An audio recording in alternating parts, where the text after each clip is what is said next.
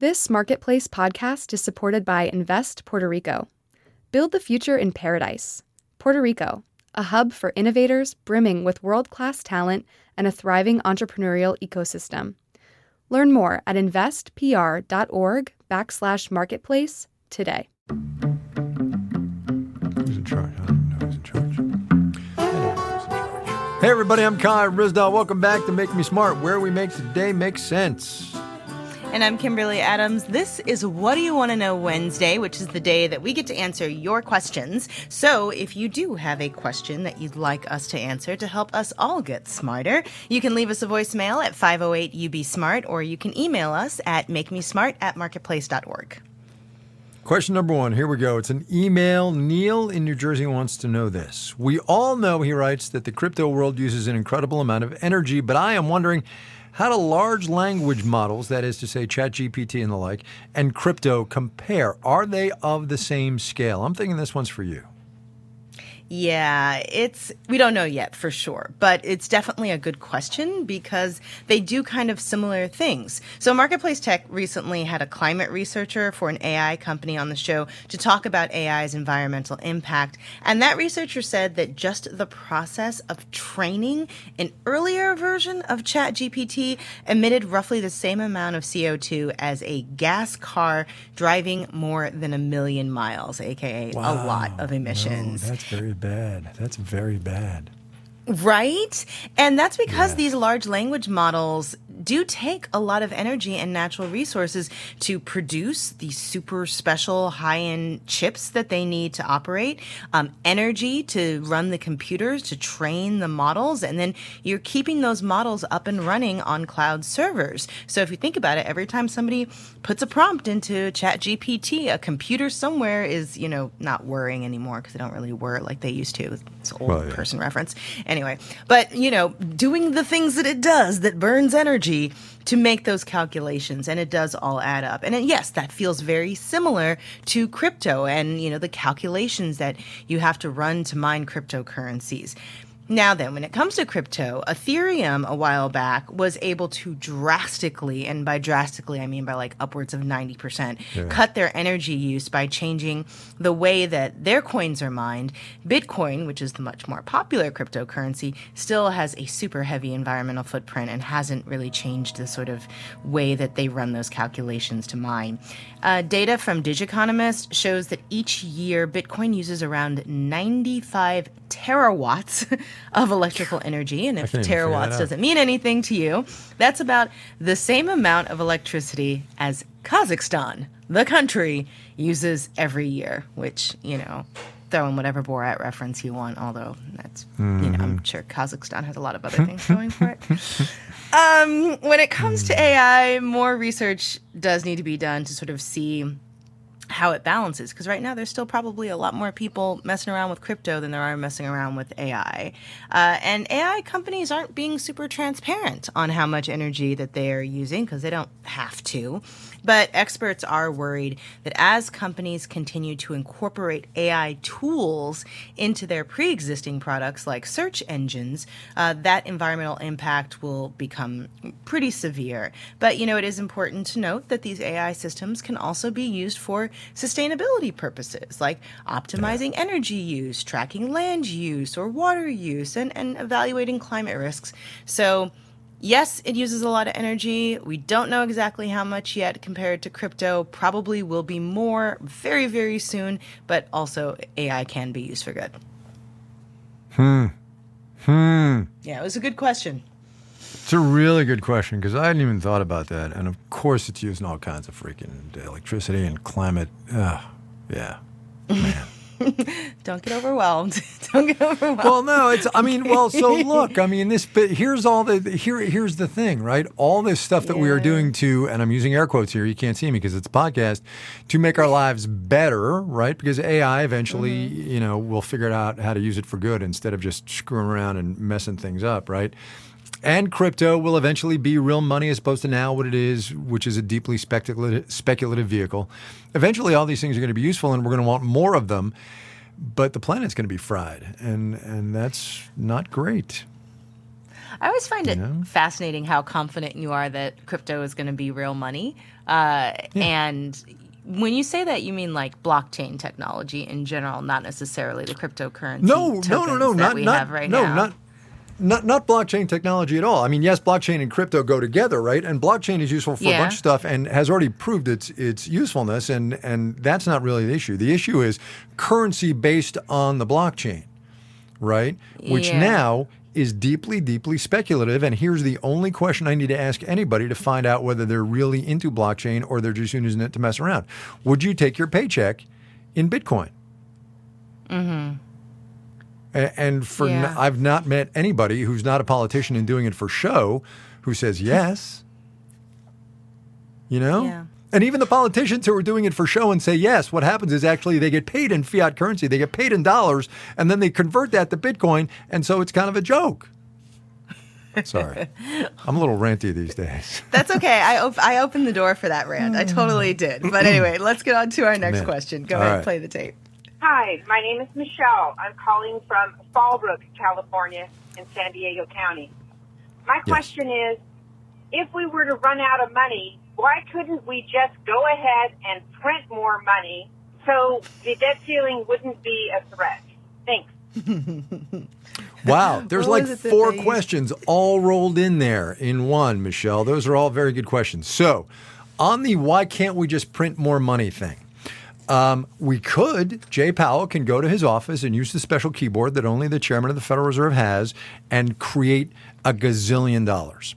The problem is, and that's a very shorthand version of the way it works, but the problem is that if you create more money and get it out into the system, then that money becomes less and less valuable. And the next thing you know, you're in the Weimar Republic and you have to use a wheelbarrow full of dollars to buy a loaf of bread. I exaggerate, but only a tiny little bit. Okay? You can't just print more money because then you monetize the debt and it becomes, the dollar becomes meaningless and almost worthless. Okay? That's problem number one. Problem number two is that on the debt limit specifically, right, that's not going to fix it. Just creating more dollars won't fix the problem. All right, because there's number one, inflation, but number two, um, there is the very real challenge of what might be um, acceptable to the various authorities. And by the various authorities, I mean Jay Powell at the Fed, Janet Yellen at Treasury, and uh, I was about to say Bill Clinton and Joe Biden in the White House. I don't know. I don't know where that came from. So, so you might have heard on this podcast and elsewhere this thing about minting the coin, right? That Janet Yellen, at the direction of the president, has the Treasury, uh, the mint, um, just literally strike a a trillion dollar platinum coin. And then Janet Yellen walks that over. She's the Treasury Secretary. She walks that over to Jay Powell's office, and Jay Powell is the fiscal agent for the Treasury Department, and says, "Hey Jay, put this on deposit in the Treasury's account." And thus, the Treasury has a trillion dollars of not actual money, but bank credit money, with which to uh, continue issuing debt. The problem is that Janet Yellen thinks that's a gimmick. Joe Biden has not said whether he will do it. There's some doubt as to whether or not Jay Powell would actually say, no, no, no, Janet, I'm not taking that because it's a gimmick and I can't do that anyway. Um, so, where are we on the debt limit? We are nowhere on the debt limit. There's a meeting on May the 9th, the big four, which is to say Mitch McConnell and Chuck Schumer in the Senate, the two party leaders there. Kevin McCarthy, the Speaker of the House, and Hakeem Jeffries, the Democratic leader in the House, are going to go to the White House and they're going to sit down with the president and they're all going to figure out a way to fix the debt limit and it's going to be fixed. I'm kidding. That's not what's going to happen. This is going to drag on to the very last minute. The White House is working on some theories that may be the 14th Amendment to the Constitution of the United States, which says the validity of the public debt shall not be questioned, uh, might make the debt limit unconstitutional. We'll see. I don't know. Um, but just to round it out and to stop this ramble, can't just print more money because that just creates horrible, horrible, horrible inflation.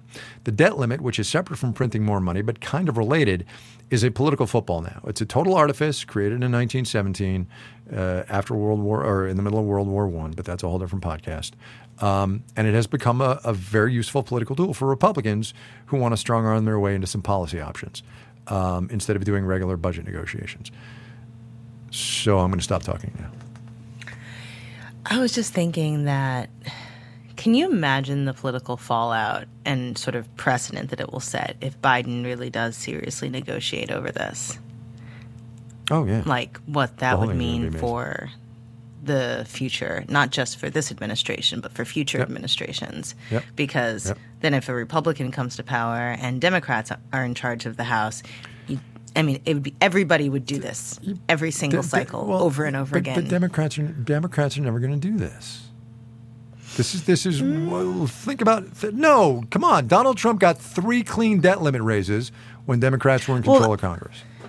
right, and Or but what I'm saying is, if and and it, and it went through, but I'm saying that if Biden were to negotiate on this, because the Republicans force his hand, Mm-hmm. if he were to give in, then best believe that the next time the tables are turned, the Democrats will do the same.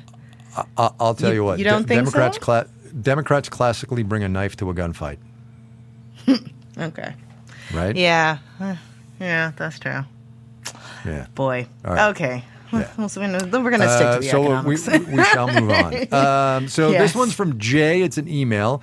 It is How can the UK, the United Kingdom, block the U.S. company Microsoft from acquiring the U.S. company Activision Blizzard? I'm going to read that again because the countries are important. How can the UK, the United Kingdom, block the U.S., the American company Microsoft, from acquiring the U.S., that is the American company Activision Blizzard?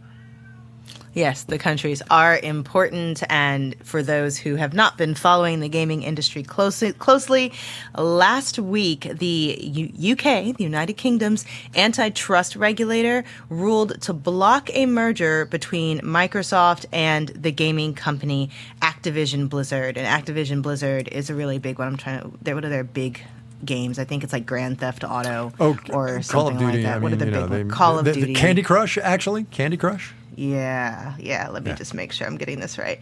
So let's see. Ba, ba, ba. No, Activision Blizzard. Anyway, gamers can correct me because I'm not a gamer. Yes. I'm sorry. I don't know which which games an go with what company. interaction. Yes, you all can tell me. One day I need to like set something up where I just like let people teach me how to play video games since Mm. my siblings wouldn't let me play on the count console when I was little and so I never learned. Hmm. Heartbreak. Anyway, Activision Blizzard. Microsoft has been trying to buy this company for the longest, and the UK's antitrust regulator ruled to block that merger uh, last week. And the reason, because the regulator said the merger would stifle competition, particularly in the cloud gaming market. So rather than you know physical discs and consoles, the you know the Candy Crushes of the world. Uh, so Microsoft said it is going to appeal the UK's decision to try to get the deal through. Now, the UK is not the only country weighing in on this, even though it is a deal between two US companies. Uh, the US, the, in, in the United States, the FTC is also suing to block the merger. Uh, that happened last year. But regulators in Saudi Arabia, Japan, South Africa, and other country, countries are saying, eh, it doesn't really matter. It's fine. Go ahead. The EU, the European Union, which is an even broader group, is set to make a decision on the deal late in May. Now, then, to go back to the original question about why the UK or any of these other countries can weigh in on something happening between two American companies, it has to do with the fact that international companies have a responsibility to follow the relevant laws and regulations in all of the countries they're operating in. Now, you don't have to at me. I know there are thousands, if not hundreds of thousands, of historical examples of companies, particularly Western companies, operating in different parts of the world with not a care in the world for local mm. laws, regulations, human rights, and whatever. But in this case, even though Microsoft and Activision Blizzard are both US owned companies, they do still have to cooperate with the UK government if they want to operate there because the UK and the EU and a bunch of other countries do actually have some teeth to their enforcement mechanisms that could make mm-hmm. Microsoft's life pretty miserable. And it's kind of like how US companies, even if you're headquartered in, I don't know, Delaware, you still have to follow the laws of Missouri if you're operating in Missouri. We've talked on this show before about, you know, the Texas government threatening companies that they think are too woke, you know, even if they're not Texas companies, that they'll have some penalties. So they do have to follow UK rules and rulings about, you know, mergers and such. Um, but at, right now, the you know, Microsoft isn't really saying what whether it will it will abide by this. It says it's going to appeal, and so until that appeal happens, until we know what the final disposition is, we are not really going to know whether or not Microsoft is going to adhere to this or not. Or maybe, you know, they'll set up some different division of a company or some shell company that runs their UK operations or something like that. Who knows? Right. Yeah. Yeah. No, it's a good- right. good. Yeah. It is a good question. Um, last question of the day is from John in Grand Rapids, and this one is for Kai, which made me chuckle quite a bit. I've been listening since the very first episode, and the podcast starting with Kai being caught unaware by the theme music happens so often. It mm. belongs squarely in the center of the Make Me Smart bingo card. My behind the scenes question is whether the engineer is doing this to mess with Kai or is Kai just not paying attention? Kai. I think both of those things can be true. There are certain engineers who are more likely to mess with me and us than others, and it is also true that sometimes I'm just not paying attention. I have a very short attention span. That's all I'm saying. Both of those things can be true, John. Thank you for listening, though, for a very, very Yeah. long time. Yeah. So and for paying That's attention to the details. All right, speaking of bingo, we're actually curious to know what you would put on a Make Me Smart bingo card. I know I saw a few on social media floating around a couple years ago, but what would you put on it now? What do we say so often? It's it's worth the bingo. You can let us know. We're at 508 UB Smart. You can also email us at makemesmart at marketplace.org. Also, if you have a question about the show or any other Kai-isms that you want to know, or questions related to the economy, business, and tech, you can send those our way too. yes, I just made that up. Kai-isms. I know. That's fine. It's all good. Make Me Smart is produced by Courtney Bergsieker. Ellen Rolfes writes our newsletter. Our intern is Antonia Barreras. Today's program was engineered by one of the engineers who messes with us sometimes, Juan Carlos Dorado. Ben Tolliday and Daniel Ramirez used to mess with us, but they also That's right. composed our theme music. Our senior producer is Marissa Cabrera. Bridget Bodner is the director of podcast, and Francesca Levy is the executive director of digital.